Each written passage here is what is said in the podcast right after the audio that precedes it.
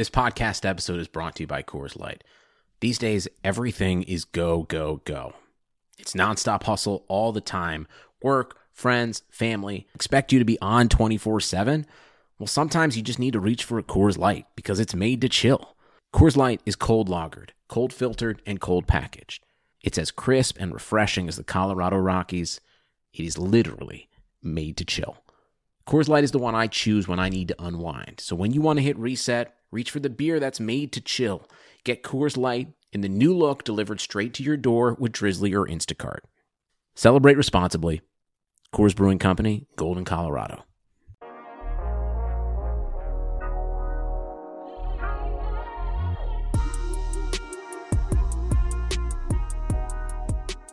All right. Episode 142 Talking Buffalo Podcast. Thanking everyone out there as always for continuing to listen, download, support the show. Really means a lot to me. If you have not yet subscribed, please go ahead and do that right now. Before I get going with today's show, I want to shout out a couple of brands, a couple of people who have really helped me continue to uh, grow this podcast. They helped me promote it on social media, and it's went a long way towards getting more subscribers. So thank you very much, guys like Bruce Nolan, guys like Greg Thompson from Cover One, Bruce Nolan, of course, from Buffalo Rumblings, uh, a lot of people from Buffalo Fanatics, Macy's Place Pizzeria, uh, Sunny Reds, who, by the way, still have that contest going on right now. Go on my Twitter at Pat Moran Tweet. Got a tweet pinned right at the very top. And all you got to do is follow the instructions. Simple as can be. You can win a large pizza and 20 wings from our buddies over at Sunny Red. Some great eats there. A very stressful day on Thursday. I mean, you're hearing this Friday. All's well that ends well for Buffalo Bills fans, but it was a very stressful, anxiety, tension filled day for Bills fans. Did not know literally up until the 4 p.m. deadline if Tre White was going to opt out or not. It certainly seemed, based on comments over the last 24, 36 hours or so, that he was leaning towards it. Ultimately, he doesn't. So that's good. But some bad blood, it seems, there because Tre White got mad.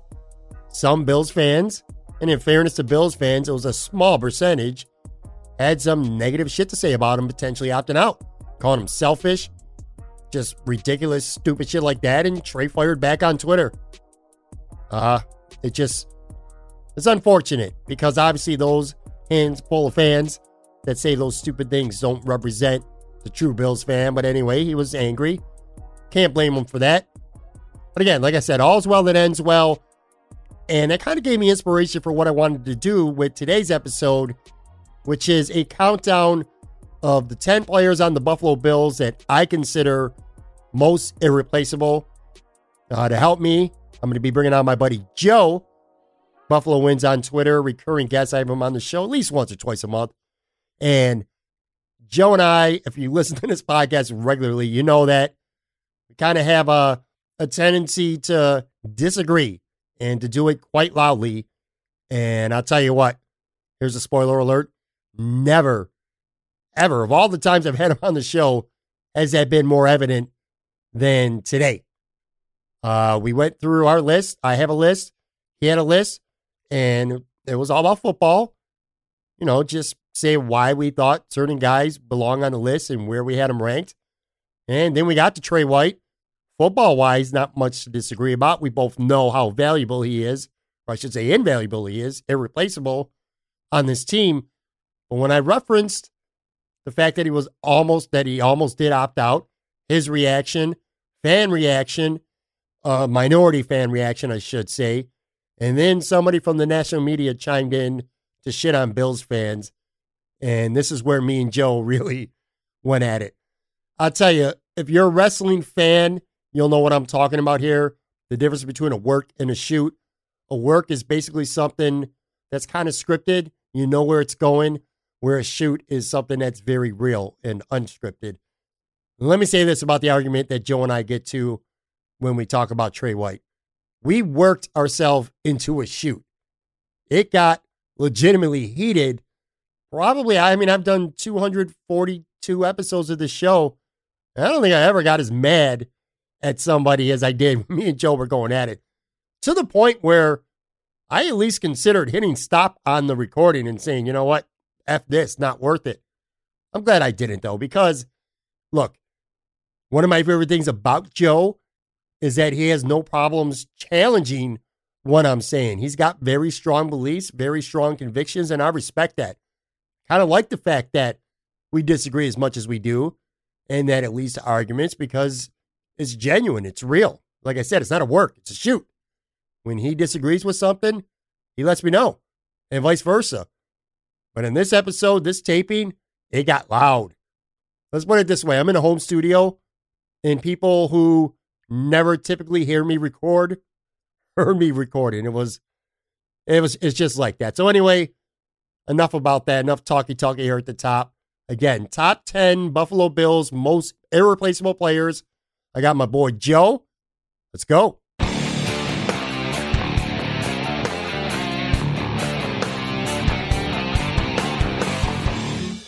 All right, I'm here with my buddy Joe, recurring guest. Minutes before we started taping, you do a walk pretty much every afternoon. And I seen you put out a tweet with a tree that just like crushed a car. What the hell is that all about? Dude, didn't you see that we had like a hurricane like kind of come up the coast or whatever the whatever that hurricane was and it uh it kind of we we had the sprinkling effects of it.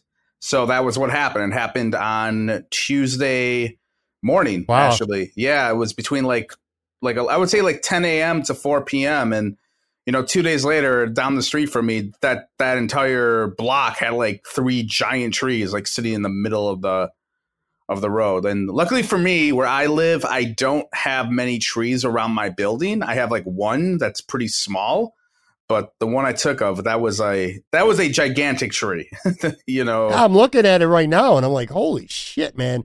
No, I didn't know that. I mean, I knew about that storm. I had no idea that it reached you all the way in New York City, though. Oh yeah, it, I mean, it was. Wow, uh, that, yeah, it was a bad. Yeah, it was a big deal. So, uh, but yeah, everyone. I think one person ended up dying. They they got their their car actually fell on top. The not their car, but their a tree fell on top of their parked car while they were in the car, and the person oh, died. Wow. Yeah, dude. Wow. So it was it was definitely a storm not to fuck with, right? You know, in terms of that. Uh, I don't know how I don't know how people I don't I don't know how you do it, man, with with hurricanes down by you, man, because that shit that shit is uh, nerve wracking as all hell.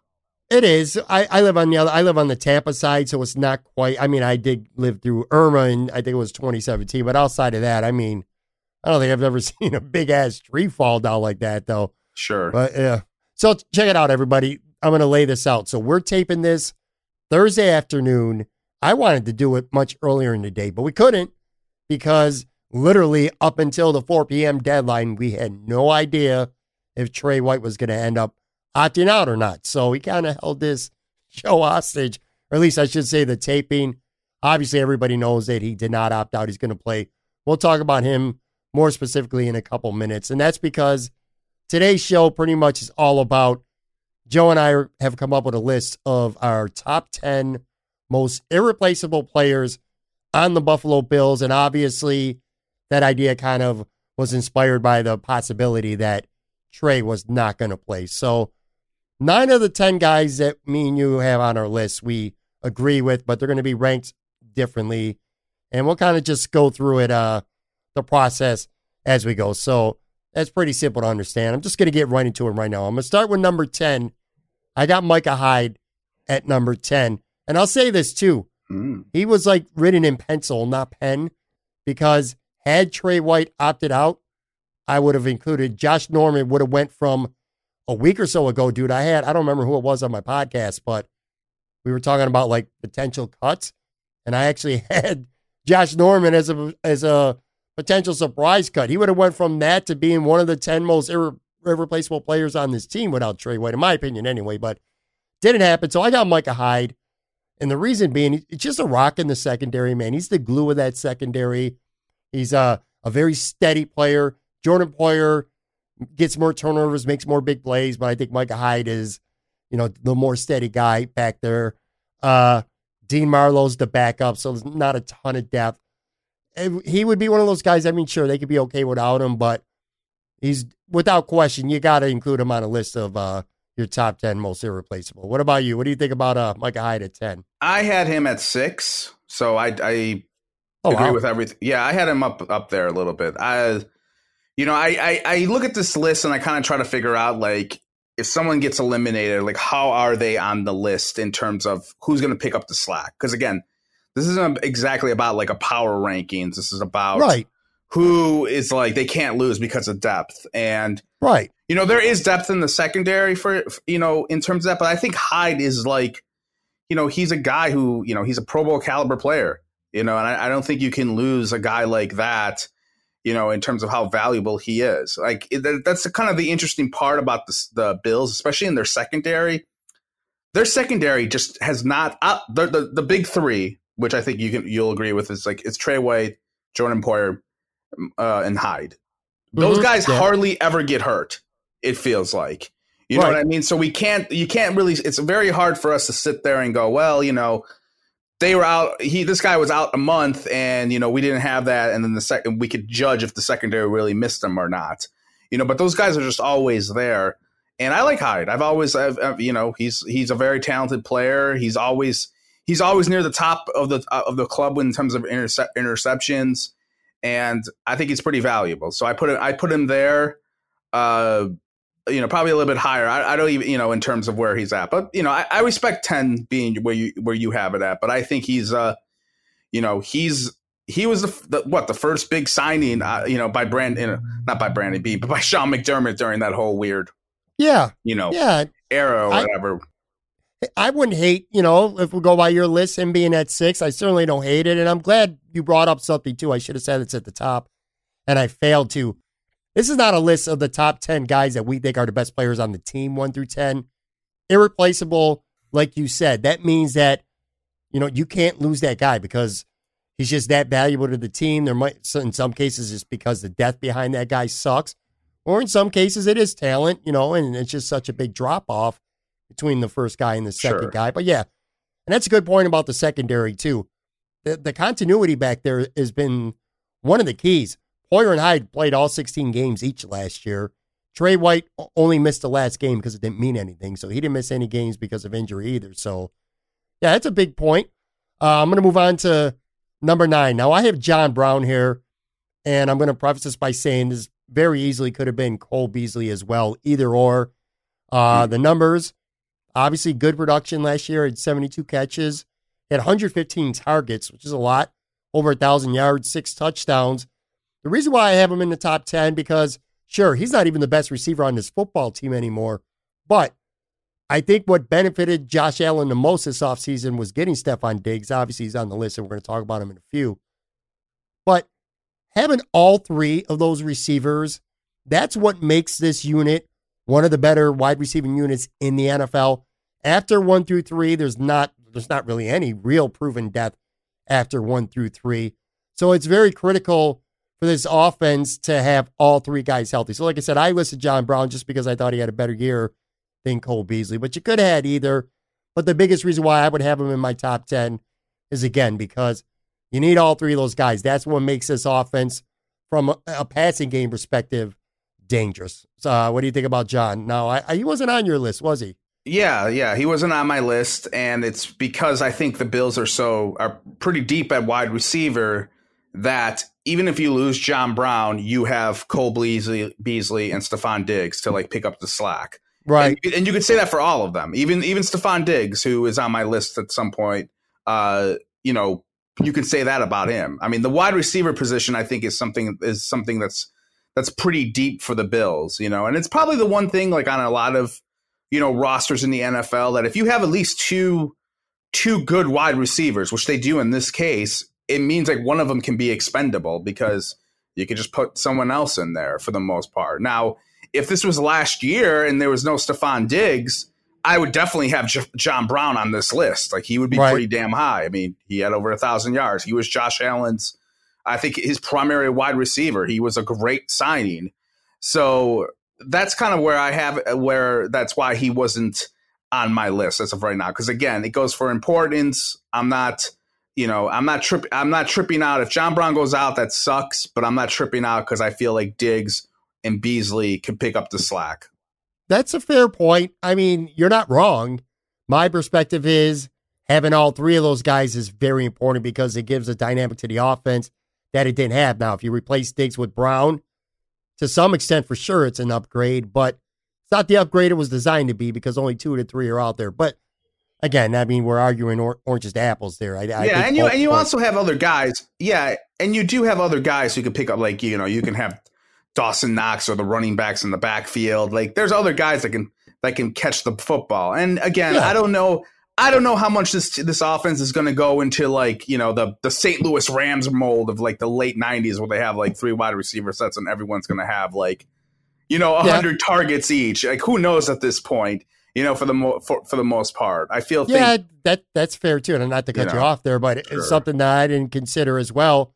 There's only one football. In fact, I've talked about this a couple times between Stefon Diggs, Beasley, and Brown. Mm-hmm. All three of those guys usually get well over 100 targets apiece. So, sure. Yeah, spreading it around might be an issue.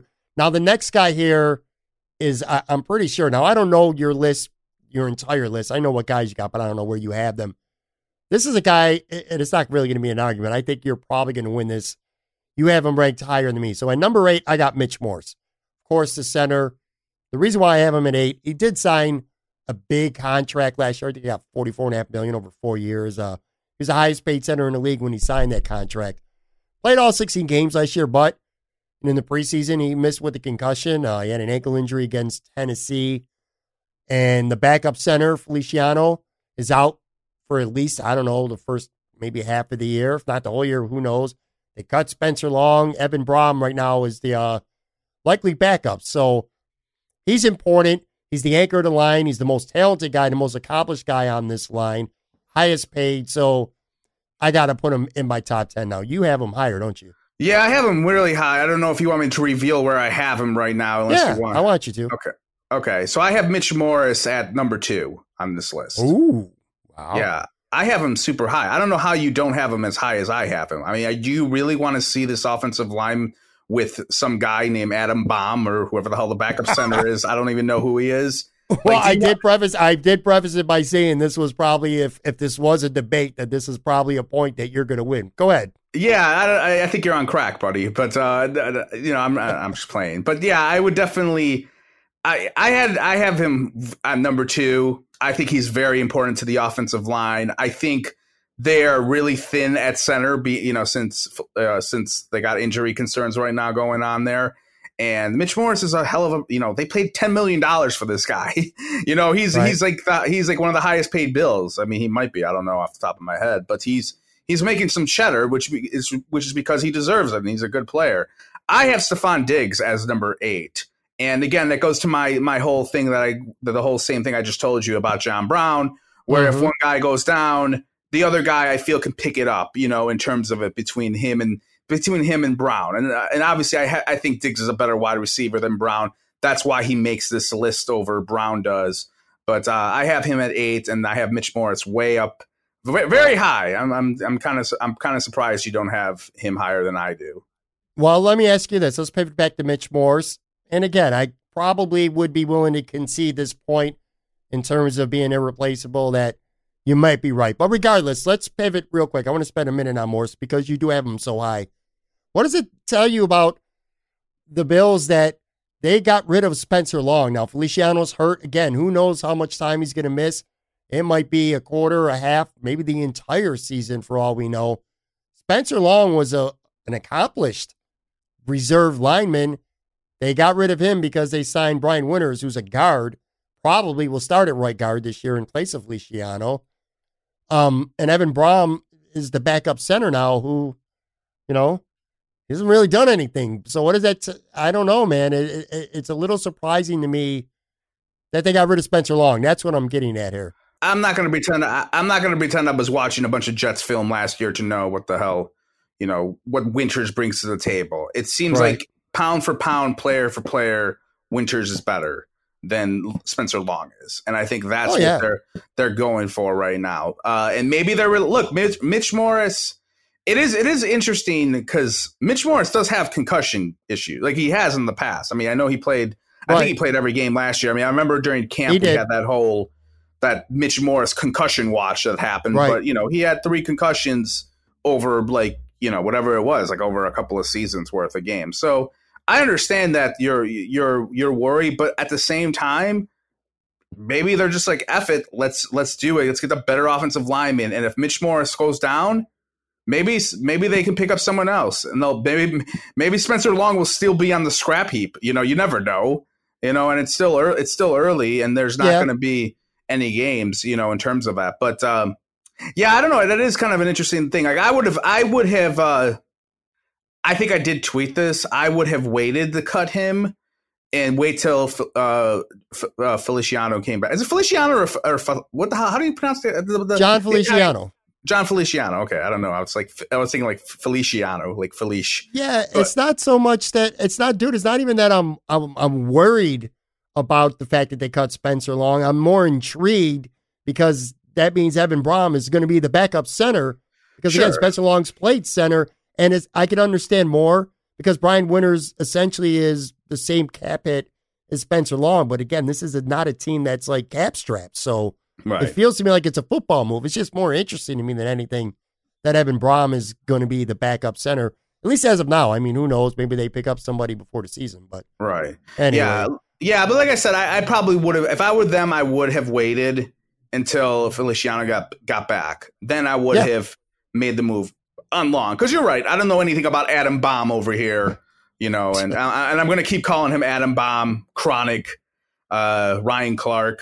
Remember, remember how many, remember how many gimmicks Adam Bomb had? Could you name all yeah, of I them? do. Could you Yeah, name I- all of them? I don't think I can name two of them. What do you mean you can't name two? Don't you don't, don't don't you remember him in Kronik? Uh, no. You don't remember him in Kronik? It was him and and and Crush. They were in WCW. They were Kronik. It was a terrible tag. It was like a big meathead tag team in the late nineties.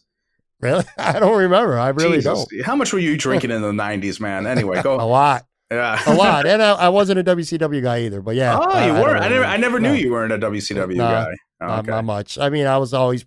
It's not that I didn't watch it. I like WWF a lot more though. Sure. Anyway, so I actually have Stefon Diggs seven. Same reasons that I listed for John Brown, but he's just, Mhm. but he's a better football player, and they gave up a lot to get him, and they're paying him more. Uh, first rounder, four picks, so I got him on seven again. All the same reasons. Sure, if he's down, your offense is basically back to talent wise, at least on paper, what it was a year ago. So he's the. Um, again, is he irreplaceable to an extent? But I got six guys rated ahead of him. hmm But yeah, man, I just, I don't know. Uh, One of the more talented players on this team. I don't, I don't see how when you gave up what you gave up to get him and you're paying him, I don't understand how he, he wouldn't be on a top 10 list of irreplaceable players. Yeah, I have at seven Dion Dawkins. Um, I, I'm I'm having a little bit of remorse on that. I I kind I, I had Micah Hyde, which we talked about, at six. I, I may want to. I if I could do it again, I may swap those two and put a Dawkins at six because again, you know, we're talking about depth here. Uh, I don't know. You know, with Dawkins, it's kind of like he was okay his rookie year. He wasn't very good his second year. He came back well last year and I still don't know how good of a player he really is. And maybe that's why I have him as low, you know, at seven, you know, in terms of that. And, you know, you know, Ty Nsekhe, they could maybe move him if he, he was out, they move probably Seki to maybe that tackle position, or maybe they move forward to that tackle. Who the hell knows at this point uh, what they would do then. Uh, but that's kind of why I have it to where he's at seven. You know what I mean? Like, I, I think sometimes still like I think he's okay. I think he's a solid player, but I don't know how solid of a- player he is for the most Yeah. part. I got him ranked higher. We'll get to him in a minute. But sure. we, I mean, we both said our piece about Stefon Diggs. It's pretty obvious there. Mhm. At six, I got Ed Oliver, and I got him there for a few reasons. Obviously, a top 10 pick, ninth overall year ago. Uh, I think he's the most talented player in terms of talent on the defensive line. And, I mean, they still have good depth. In fact, depth is probably on the defensive line is probably one of the biggest strengths of this team. But still, having said that, I mean, Jordan Phillips did have, I think, nine and a half sacks last year. He's gone. He went to Arizona. Star Lotulelei opted out. Harrison Phillips is trying to come back from an ACL. He's got a lot to prove. So I feel like Ed Oliver is a very, not just talented, but a very important part of this team. And that's why I think he's pretty high on the list of uh, irreplaceable guys. I had Ed Oliver at ten, which uh, maybe a little bit too low, obviously, you know, for you or like since you're since you've been you're doing that. But I have him at ten, and it's it's a little bit like the, the same reasoning for Dion Dawkins, except I think in this case you kind of just said it's like the depth is much better along the defensive line, especially at a defensive tackle position. And that's why I'm not as like, oh my god, they can't lose him because there is there is solid depth there you know, and that's that's kind of why I have him at ten. And again, with yeah. Ed Oliver, like, look, he had he kind of had a slow start to last season, but then he picked it up, and he's he's fine, like he's doing okay. I don't have him as of right now as like the All American American for the Bills right now. You know, in terms of that, I still need to see more. You know, I'm very skeptical of rookies or younger guys. Like, you got to give me. I got. I need to see it play out a little bit more. Uh, but that's why I have him at ten as of now, because again, the depth is there. Uh, I think at, he was inconsistent last year at times, but uh, he'll. I, I, can I can already see by like midway through the season, I'll probably will he'll he'll totally skyrocket up that chart. Yeah, I think his his talent has him that high on the list. I do agree about the depth. Just by adding a couple guys, they got Quinton Jefferson, they got Vernon Butler. So even after losing Star, there's still a lot of talent there, but he's just a really good player. And he's at the point where somebody with that skill set, if he were to go down, get injured, if he would have opted out, that really would have uh, sucked. Moving on, we're at the halfway point now. Number five, I have Matt Milano. Uh, he's a he's a playmaking machine, man. 100 tackles last year, nine and a half uh, tackles for a loss. He missed one game, and I remember it well. He, he had a hamstring injury, didn't play against Miami, and I remember his presence was felt out there, or him not being out there, I should say. You could tell the defense wasn't the same. Shitty depth. Tyrel Dodson's his backup right now. They got Paschon Johnson and uh, or Joseph, I should say. And Corey Thompson is outside linebackers, although they generally play the weak side. Lionel plays the strong side. But the key to this defense to me is Milano and Tremaine Edmunds, they're on the field virtually every snap. So either of them go down. And, and again, in this case, I got Milano fifth. That's a big freaking blow to me. Yeah, I have um I have actually have Milano at nine. And the reason why is because Tremaine Edmunds is I have at five. So yeah. it's it's kind of like, uh, and I, I, think I just went ahead of myself. My apologies, Pat. but whatever. Uh, I have my, my Milano at nine, and it's it's simply put, like I think with Tremaine Edmunds back there, he kind of bails Matt Milano out. If Matt Milano goes out, I feel Edmunds can kind of pick up the slack at the linebacking core. You know, because look, you only need at the end of the day, the Bills have so many different variations of formations. Like they're they're playing nickel or dime. So how many linebackers do you need on the field at once? You don't need three linebackers, you know, on the field. You can have two, you know, when it comes to that. So maybe in my and I that's why I kind of have Milano a little bit down, you know, because of that. Because someone like Edmunds could pick up the slack, or you know, they can they can go more into like that more defensive back heavy you know, set for the most part.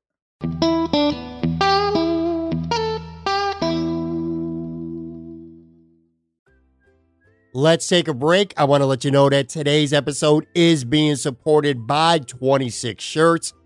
Over at 26 Shirts, a different Buffalo themed design is sold every two weeks, and then bam, that's it. That's a wrap for that shirt. Here's the best part about what they do for every single shirt sold, they make a donation to a specific worthy campaign or to a charity each and every single time. Since launching in 2013, their designs and shirts have managed to raise and donate several hundred thousand dollars. That number grows literally daily. Del Reid, his crew, they do such an amazing job. They enrich the lives of so many people. It's great to see. Not to mention, these are outstanding looking design shirts. They're comfortable, they're sporty, they look good on you. I have several myself. Head on over to 26shirts.com and see what cause needs you this week.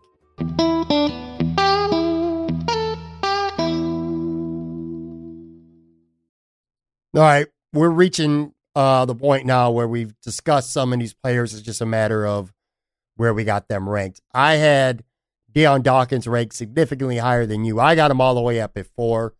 And the reasons being is because I think, frankly, he might be. I know uh, Mitch Morris is the highest paid, but Dion Dawkins might be the best player on the offensive line right now. he certainly plays the most important position, the blindside tackle. Uh, he sucked in 2018. I mean, you kind of talked about this. He was pretty good as a rookie. I thought he was freaking terrible in 2018. And I was almost ready to write him off or to have him move inside the guard, move him to the right side, or even compete for a, a starting spot at all going into last year. And he had, I thought he had an outstanding season. I think he established himself as one of the, well, he's certainly above average when it comes to starting left tackles in the NFL. So that'd be a big loss. Now, Ty Nsekhe, who is older, who is, uh, couldn't, didn't stay healthy last year, he'd be in line to be his backup. That's if Cody Ford plays right tackle and stays there and, and stays healthy. Then Nsekhe would take over. To me, it's a, a significant drop off. Ryan Bates, I think, is the other uh, offensive tackle right now um, that they got on the roster. So, yeah, based on his talent, based on the continuity of the offensive line and how important I think that is, and while the offensive line as a whole, I think, has good depth, I don't like it at offensive tackle. So Dion Dawkins, that's why I got him rated all the way up high as number four. Well, interesting. I have uh, Jerry Hughes, who I don't think is on your list at number four. Well, then and, let's spend a few minutes talking about him. We already talked about Dion. Well, why was Jerry Hughes on your list? Not that you're wrong, but I want to hear your takes on why. Uh, I think he's their best pass rusher. I think this team at I don't know of another edge rusher that they have that you have that you could say you have confidence in. I don't really have confidence in Trent Murphy. I don't know much about the rookie that they drafted in the second round who can play edge, you know, at defensive end. I mean, yeah, he's, AJ Epenesa, yeah, yeah, Epenesa. Thank you. Uh, like I, like I, like I remember draft picks names. Uh, but yeah, I, I think he's a he's a val- very valuable pass rusher. He's like their best pass rusher, and I think you need you need to get to the quarterback. He goes down. You, you got Trent Murphy and the rookie on the edge. Well, you got That's one other guy. You got you got Mario Addison too, who they signed. I mean, sure. he's, a, he's a pretty good sack guy. But to to further your point, having two legitimate pass rushers is much better than one. And Hughes is he might not have the same stats as Addis has had the last few years, but Hughes is absolutely the best defensive end on this team. There, I don't think there's any debating that at all. Sure. So yeah, I mean, again, these are these lists are so entirely subjective. It's really hard to. Uh... Well, I think you're disrespecting Jerry Hughes. I, I, I, don't. I don't know how you don't have him. I don't know how you don't have him in the top ten. I really don't. He's going on. He's going. I mean, we, there's there's players on the Wall of Fame that should be that should be on there right now. Eric Moulds, Ruben Brown, well, but like he's. I think he's a future Wall of Famer. Like right now, seven years he's been here. He's been like their he's been like a, a, constant in terms of like, hey, you can rely on him to get like six or ten sacks, and you know he's always in the he's always pressuring the quarterbacks, and they've never really had another guy help him. you know, like since when? Like since since like Mario Williams was here, and that's tw- what 2015, really. You know, to right. get after the quarterback on the edge. You know, so I, I think he's a he's a, I think he ha- I think he has to be in your top ten. Maybe I have him a little higher, but again, it's because I don't really know much about whether they have decent enough edge guys outside of him. I know he's a proven commodity. The other guys, I don't know yet, to be honest. With you. Well, that might vert. I mean, I'm not. Again, it's so subjective. It's not to say I'm right, subject- you're wrong. It's not subjective. Well, you're wrong. Stop you, with this. You're, ver- stop, you're stop verging. No, no, no, no, no, no. Because you're verging on getting in the top ten best players as opposed to irreplaceable guys. Well, just like me with you, John Brown. You're gonna just roll, like me with John Brown. You, you're gonna, same thing. You're gonna roll with Trent Murphy and Epenesa, whatever the fuck his name is. Mario Addison too. Mario I mean, Addison. Jeff- okay, wait, is Mario? Wait, he's the, the, Seattle guy. Which one's? I get him and the other guy mixed up. Quentin Jefferson's the Seattle guy. Mario Addison's had like nine sacks at least three straight years. He's actually had more sacks than Jerry Hughes. I think Hughes. I think Hughes is a better player. I thought he was like the one that was a kind of a bust, and then he played really well last year. Am I? No, that, that's the that's the defensive tackle. That's Vernon Butler. That's the ah. tackle. Mario Addison's the defensive end from Carolina. Okay. He's had see. better numbers than Hughes, but Hughes is a, definitely a better player. But that's what I'm saying about being subjective. You, you could be venturing into top 10 best players on the team list, just like I did with John Brown. I think there's depth on the defensive line, and I think there's three really good receivers. So, again, I, you can flip a coin. No, that's the only ones that we did not agree on, though. So, nine of the 10 guys on the list we agreed with. It's just a matter in some cases of where we placed them. speaking of, I'm up to number three on my list now, and I have Tremaine Edmunds there. Dude is uh he's a tackling machine, man. I think he's the quarterback of the defense. He's as important to the defense, I think, as Josh Allen is to the offense. He's, in my opinion, at least, far and away the most talented guy on the front seven. He showed signs of breaking out, and I think this year, going into year three, this is where he's going to really break out, become a star. Uh, and last but not least, look, dude, they got shit for depth at linebacker as a whole, but middle linebacker, you look at the depth chart right as of right now, and you got Tyler Matakevich, who's a special teams ace. So if Tremaine Edmunds were to tear his ACL or had he opted out or any of that shit, this defense, which many people consider, I heard Colin Cowherd. in fact, I played a clip on the show last week where he ripped Josh Allen a new ass, that he wasn't even one of the top 200 players in the NFL. But anyway, why would you play that was, asshole on here? Don't worry, I, well, I, don't want I don't want Colin Cowherd on this podcast ever again. No well, more. Well, my point was he, no he more. said the he Go said ahead. the Bills had the best defense in the entire NFL. Jermaine Edmunds gets hurt if he's not on this defense. They're not the best defense in the NFL. They're not one. Of, they're not even sniffing be one of the better defenses in the NFL without Jermaine Edmunds, in my opinion, anyway. Linebacker. So that's why I got him all the way up in number three. I have. This is a mistake. I should not have had him here. I have Josh Allen as number three. I actually have. Well, Mitch save, save it. I don't want to hear about your Josh Allen talk. We'll save about that. Let me know where. He, all right, so you got Josh Allen at three. We're not going to talk about him yet. But where do you have Tremaine Edmunds? Uh, I have him at five. So okay, well, I, yeah, real, real and and and the reason why I have him at five, and I kind of explained this before, is like, look, the Bills play. I think Milano and and like Edmunds is obviously a better player. I think uh, Milano's obviously really good, like you articulated before. I think if one of those guys goes down, I think the other guy will pick up the slack because mm. I just feel I just feel like the Bills will you know how you know they're not going to have so many linebackers on the field. They're going to have more probably defensive. They're probably they're going to have more defensive ends, defensive linemen, more people in the secondary back than have like three linebackers on their field. That's kind of how I feel that they'll do it. So they they won't. That's why the loss. It's still a big loss, but I'm just saying in terms of where I see there. Like you're right. It is it is very thin once you get past Milano. Once you get past uh, Edmunds. But I think because those two are, are like 1A, 1B, one of them is going to pick up the slack. Now, if they both went out, then it would be all hell lo- all hell breaks loose. You know what I mean? I, you know, yeah. so I don't even know who who is the third linebacker on that field. I don't even remember it because it used to be Zoe. Well, they signed they signed AJ Klein as a free agent.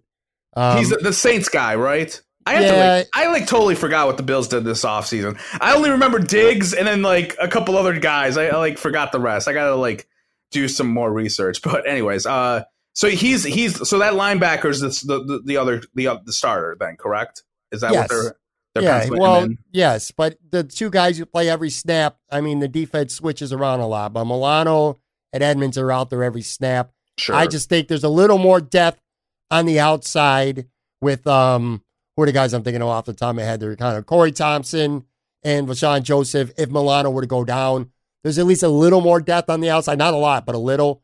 Whereas I don't think they got anything in the middle. Sure. And I don't know anyone else who can play middle line. But plus, I just think Tremaine Edmunds is an extreme talent. Right. All right. So now we're we're in the final two here. Uh, I've reached Tre White time. Now I know he's your number one. Mm-hmm. So we'll put that out there right now. I got him at two, got him at number one. Either way you look at it, dude is irreplaceable. I mean, that's something. One or two are just numbers. At this point, these guys are flat out irreplaceable. So I got Tre White at two.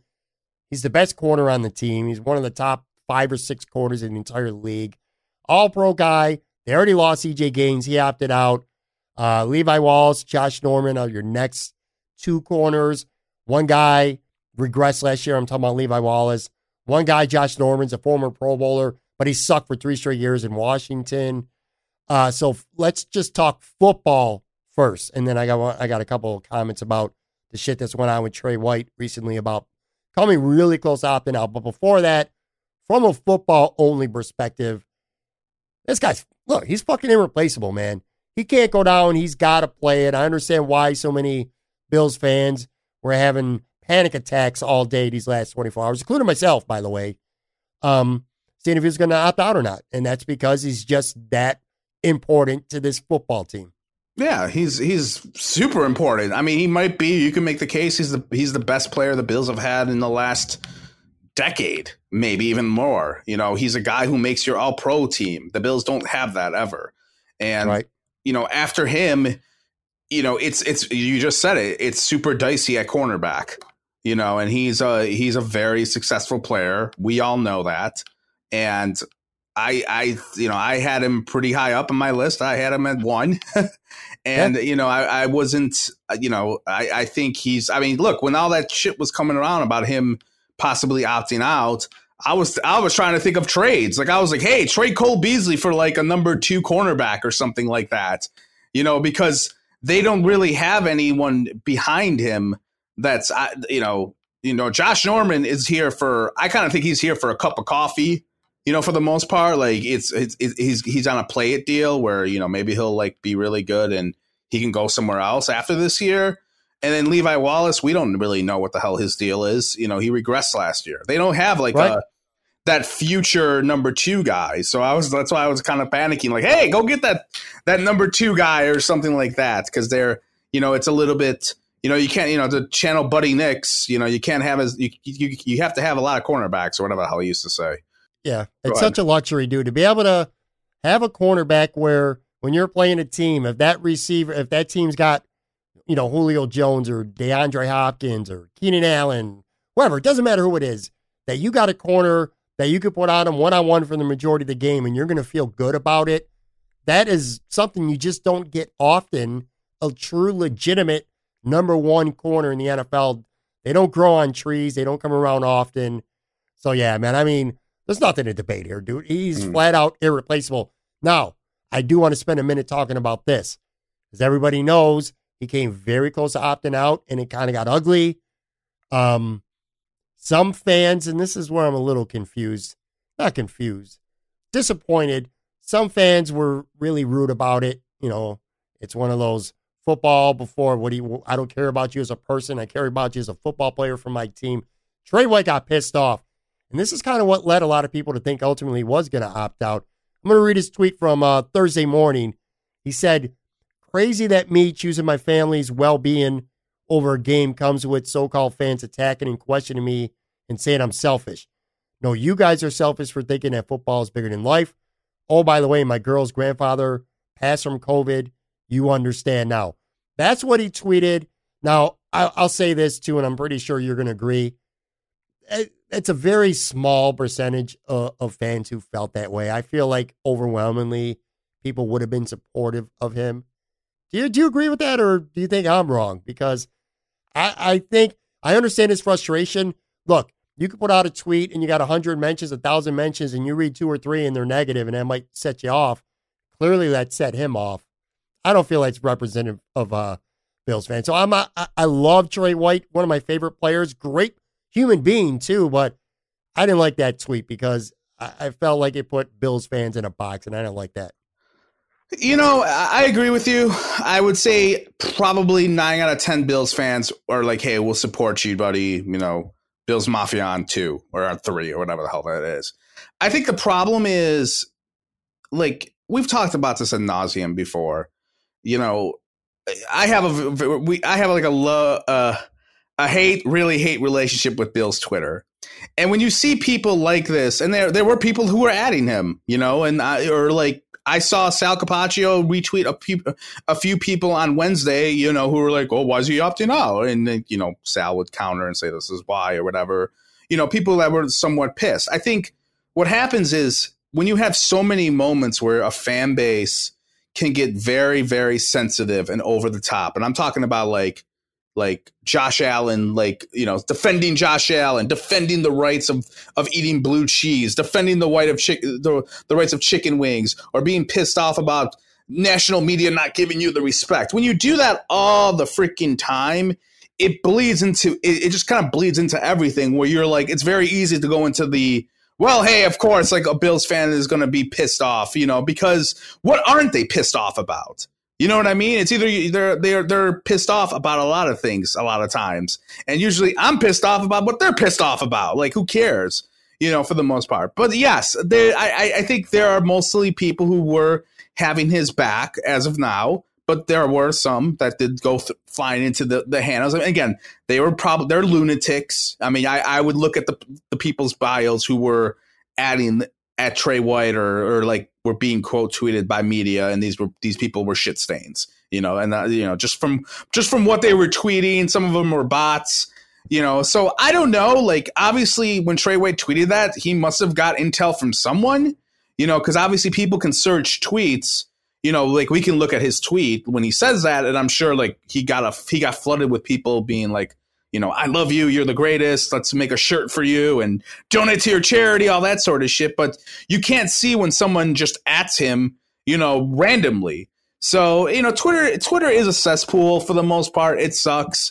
I'm sure, as you said, yes, people on this specific instance would have gotten his back, but I think it's easy for us to kind of fall into that whole I don't know if you want to call it a trap. Maybe I've fallen into the trap of like typical freaking Bills fans kind of being pissed off about all the all, all these things. Just add that to the to the misery of it. I don't know what would have happened. I'll say this though, and I'll play devil's advocate. If he had opted out and like there were photos of him online like on Instagram and we you know we we have we talk about the the Bills beat Instagram people who follow people on Instagram and maybe he's out with his friends or his teammates or players, you know, or something like that. You know, are, are people going to have the same same thing? Are they going to say the same exact thing? Like, oh, well, like, why are you out with your, your friends? Why aren't you playing football? You know, like be being dicks like that. You know what I mean? Or things along those lines. But yeah, you know, it was it was kind of it was kind of ugly. Like like again, there were people who were. I mean, that a small percentage of it, and you know, we talk about a lot about how like at times the lunatic fringe gets in, gets gets popped up propped up, excuse me, on Twitter where it's like, look at this fucking idiot. Let's get him. And I'm, you know, hey, I, I did that. I did that yesterday. I did that on Wednesday because some guy added me. I forgot who the hell the guy was or what he said, but he was basically like, he, I think he called Tre White a taint because of that. And he was a bot. Like he didn't even have a, he didn't even have a, he had an egg avatar. I don't even think he tweeted in the last two months, but he tweeted at me and I quote tweeted him. and was like, look at this fucking loser. So you know, I look. I'm, I'm glad he's coming back. You know, obviously, I, I hope, I hope the Bills didn't pressure him like too much in the sense of like, oh, you know, we, we got your back. Don't worry, we're gonna do this, we're gonna do that, because it is a scary thing. You know what I mean? I, I hope they like let him like they they relied on the facts and it, it in a sense he made his own decision without being like pressured into doing it because it's not about just the players during COVID, man. This is about like your family like your kids going to school. Because you could be a responsible man where you go and you wear your damn gloves and you wear your mask and you're going to the office or you're going to one bill's drive and you're socially distanced. But what if your kid gets it from someone at school and comes home and gives it to you? What if your wife or girlfriend who works somewhere gets it and gives it to you when you get home? You're not wearing the mask when you get home you know when you're around your family right? So it's worrisome. Like there's not there's so much that you can control that you can control with the players. And I would I would honestly love to know, and I, I know I'm kind of going off on a, a tangent, but I would love to know if family members or or your inner circle are getting tested for COVID as much as NFL players are doing right now. Like is, is Tre White's wife getting tested daily? You know, like Tre White is probably going to get tested. You know what I mean? Because that's where you get that's where you can, can kind of get into issues with it a little bit. So I understood him deciding to kind of opt out, and you know, or thinking about it, obviously. But there's a lot more questions than that. And you know, for for Bills fans, for the, the few who did decide to be dicks and and go into his mentions, and you know, it's been such a trying time where I think so many people are just so stressed out about COVID, and they're super pissed off about people who are oh, why don't you go to work or don't wear a mask or uh, you know, uh, you know, all that shit that we've been bitching about for like the last five months. Where when you see that, it kind of makes you even get even more more more pissed off. You know what I mean? Because it's just such a it's just like enough's enough. Like you just don't want to hear these people trying to shit on people who are worried about going to work, you know, or anything like that. Because like it's we've been we've been going through this for five months where people are still not taking this as seriously as they should. And when you see fans or bots or whatever on Twitter going, "Oh, like, well, you should be going to work or you should be doing this," it's kind of like, shut, you know, shut the fuck up, you know. So I don't know. That's a long-winded answer on how I feel, but take it from take it from here, Pat. Well, I, I mean, Jesus Christ, that you might have just set the record for being fucking long-winded with one thing. But yeah, man, I, I mean, I agree with pretty much everything you said. I'll say this about fans, man. Uh, it's I understand the anxiety in a way because all right, so here's the deal. This team, year after year after year, always gets beat by New England. Tom Brady's owned them for two decades now. He leaves. New England's falling apart. Guys are opting out. They've lost a lot of talent. A lot of these guys are old. The Jets are a disaster. I don't think Miami's in the picture quite yet. So this is the year for the Bills to win. Now we're literally sitting there running off a list of the top 10 Bills that are irreplaceable. And in the matter of just the last 48 to 72 hours or so, your best player. Now I don't have number one, I have number two, but he's your best player. I'll say that. Don't that don't take much thought to come to that conclusion. All of a sudden, your best player is going to opt out. So from a football perspective, I understand the anxiety. I literally on Twitter today, we didn't start taping this podcast until after four o'clock because I needed to know what happened with him. I probably set a record for hitting refresh on Twitter today over the last uh, four or five hours leading up to four o'clock because I was concerned and I had a lot of anxiety because I'm like, this would be so Buffalo if this team loses their best corner to something like this. Now, having said that, I would have understood. I would not have said anything to him. Obviously, enough people did to make him tweet that, but I guess my beef, not my beef, I just don't think it was necessary for him to put that out because what he did is take maybe 2% of fans and make the fan base look bad because it well, opens uh, up Oh, oh, oh, let me finish. It opens up the door for fucking idiots like that Jason McIntyre guy, that national media guy who ripped why is he bills. An, why is he an idiot? Because he said like people people who fucking go through tables. Because he's Dude. representing the whole. Yes, that's a stupid fucking thing that's, to say. But how dumb. many times? Okay, but Pat, Pat, stupid. Pat, you Pat, just said it. Two percent of people represent. Pat, oh my god! Pat, what? Pat, what? Pat. But how I just gave you a long ass rigmarole about fans being ultra sensitive for other things that led up to people assuming that. Do you think like do you think like the Houston Texans fan base have like this like this annoyance to them where they're pissed off about you know, Allen, Sl- you know, Al- you know, people criticizing Allen. Why aren't we on prime time enough? Why can't we have blue cheese with ranch or whatever the fuck?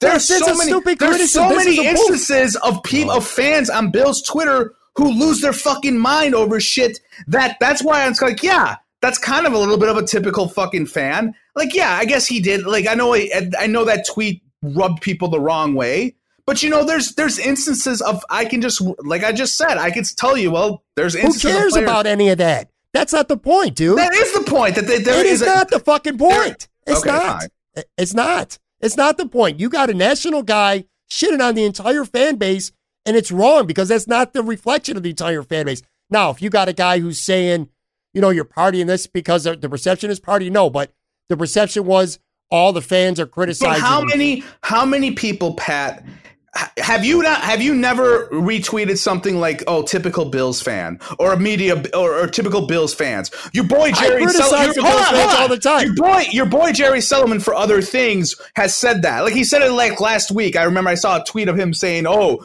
well blue you know pe- people who are thinking that the Blue Jays pl- playing here isn't even equivalent to like Bills playing on Monday night. And he says something like like what what a bunch of small timers in Buffalo to think that. But I guess it's it's okay for for Sully to say that because he lives here. But because an outsider says that, it's not okay, right? Because it's kinda... an inaccurate bullshit thing to say. I criticize Bills fans all the fucking time.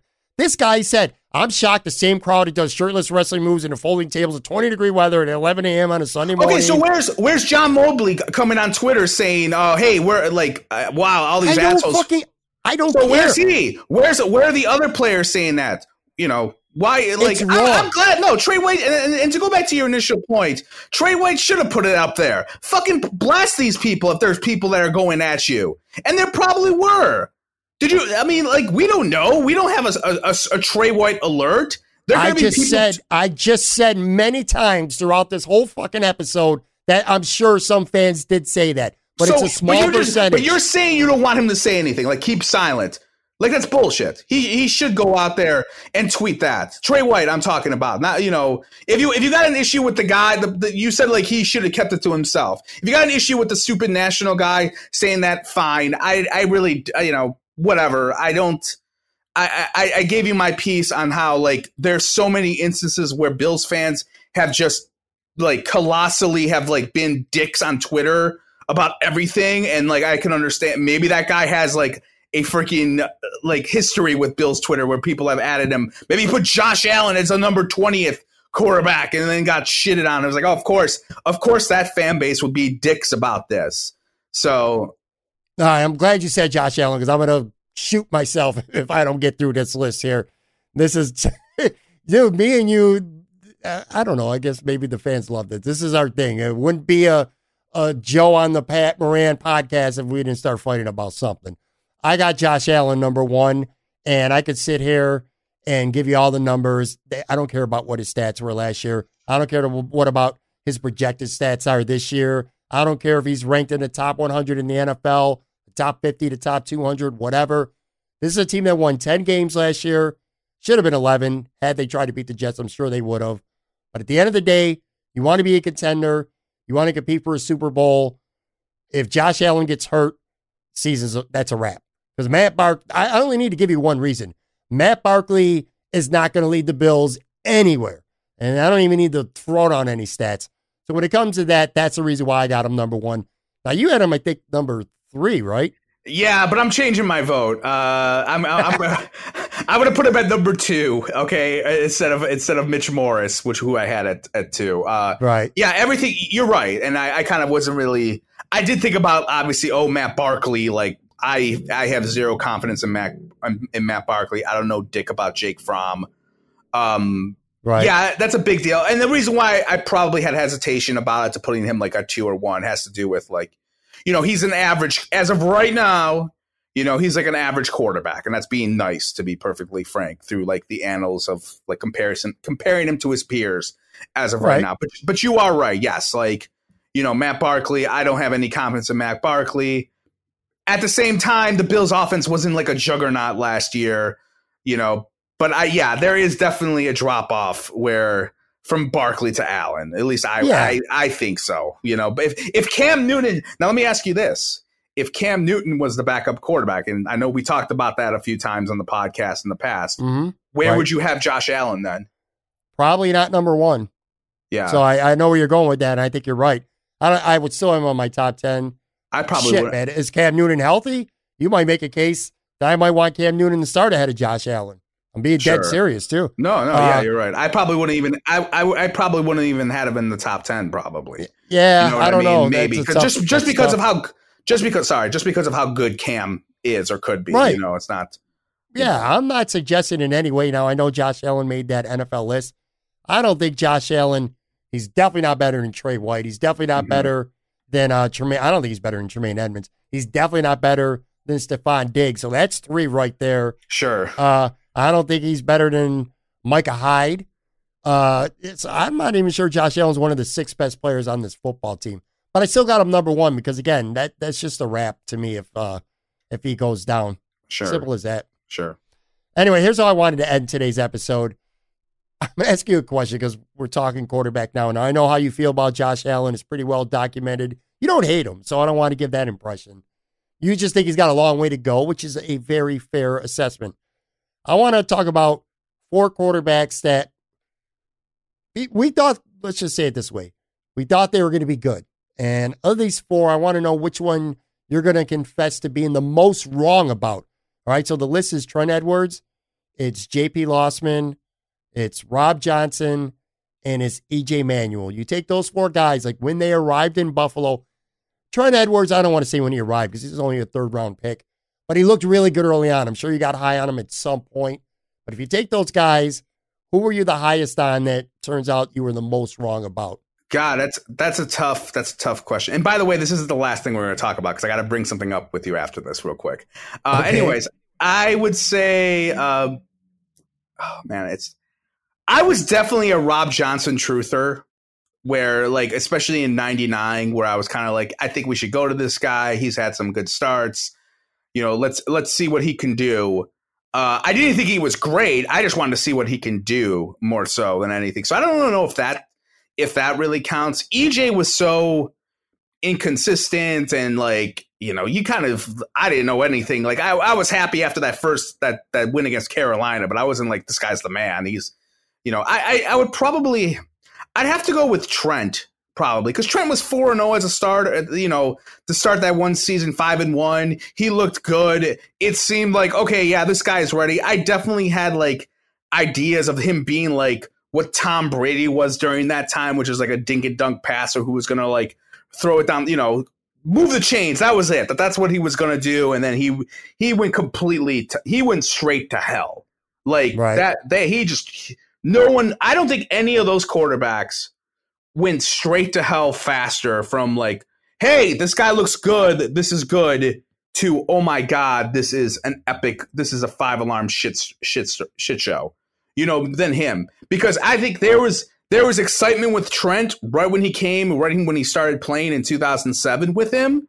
You know, he had some good games and he was a rookie, and it was like, wow, this guy looks good as a rookie. So it was it was building up, building up, building up. There wasn't any of that well, he's kind of struggling in this. You know, he's it was just it felt like he was building up, and then by by 2009, man, it, it was just a freaking disaster.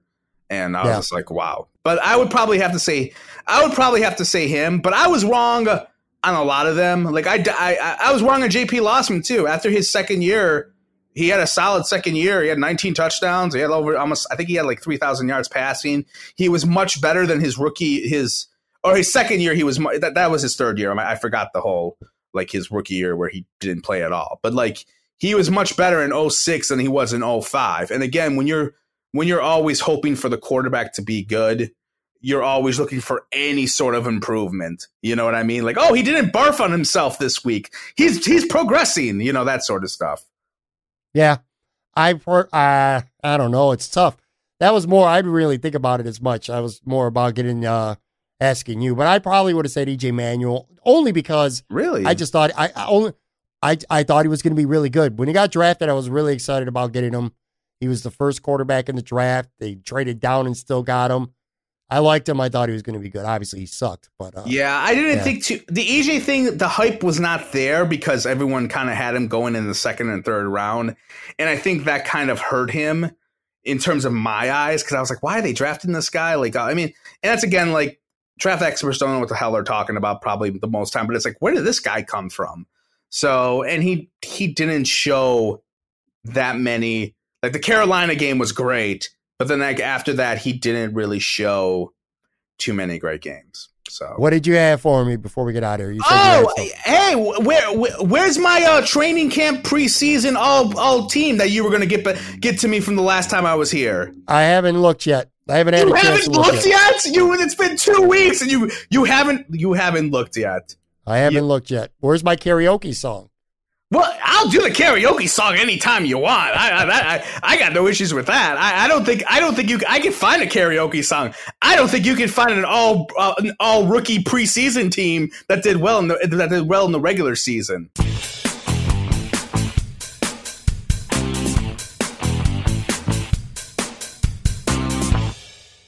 All right, folks. Woo, that's going to do it for today's episode. Very big thank you again. My buddy Joe, man. Me and him do not get along on the air. I love it. Love it. Thanks very much, Joe. Also, want to thank today's show supporters 26 Shirts, Audimute, Sounds Assured. Guys, if you have not yet subscribed to this podcast, please go ahead do that right now. Subscribe, rate a review. It literally takes you about 15 seconds at the most to do. And it really, truly helps me continue to grow this podcast. You can also find us on YouTube, Talking Buffalo Podcast, YouTube channel, highlight clips from current and past episodes up there, some original content coming very, very soon. Then, of course, last but not least, follow me on Twitter at Pamaran Tweet. I'm constantly, constantly on Twitter. Podcast promos, giveaways, uh, trying to be funny when I'm not, talking about The Office. all kinds of stuff going on there. I guess you can hook up our uh, Facebook page too. Talk Buffalo Podcast on Facebook. That page is kind of corny though. So if you can only do one, do Twitter. Thank you so much for listening. I say it all the time. I really mean it. I appreciate each and every single one of you. So many good shows out there, so much competition. Your ears on this show, I don't take that lightly. I really don't. So thank you very much. Have a very good, safe weekend. And I'll be back with two brand new shows next week.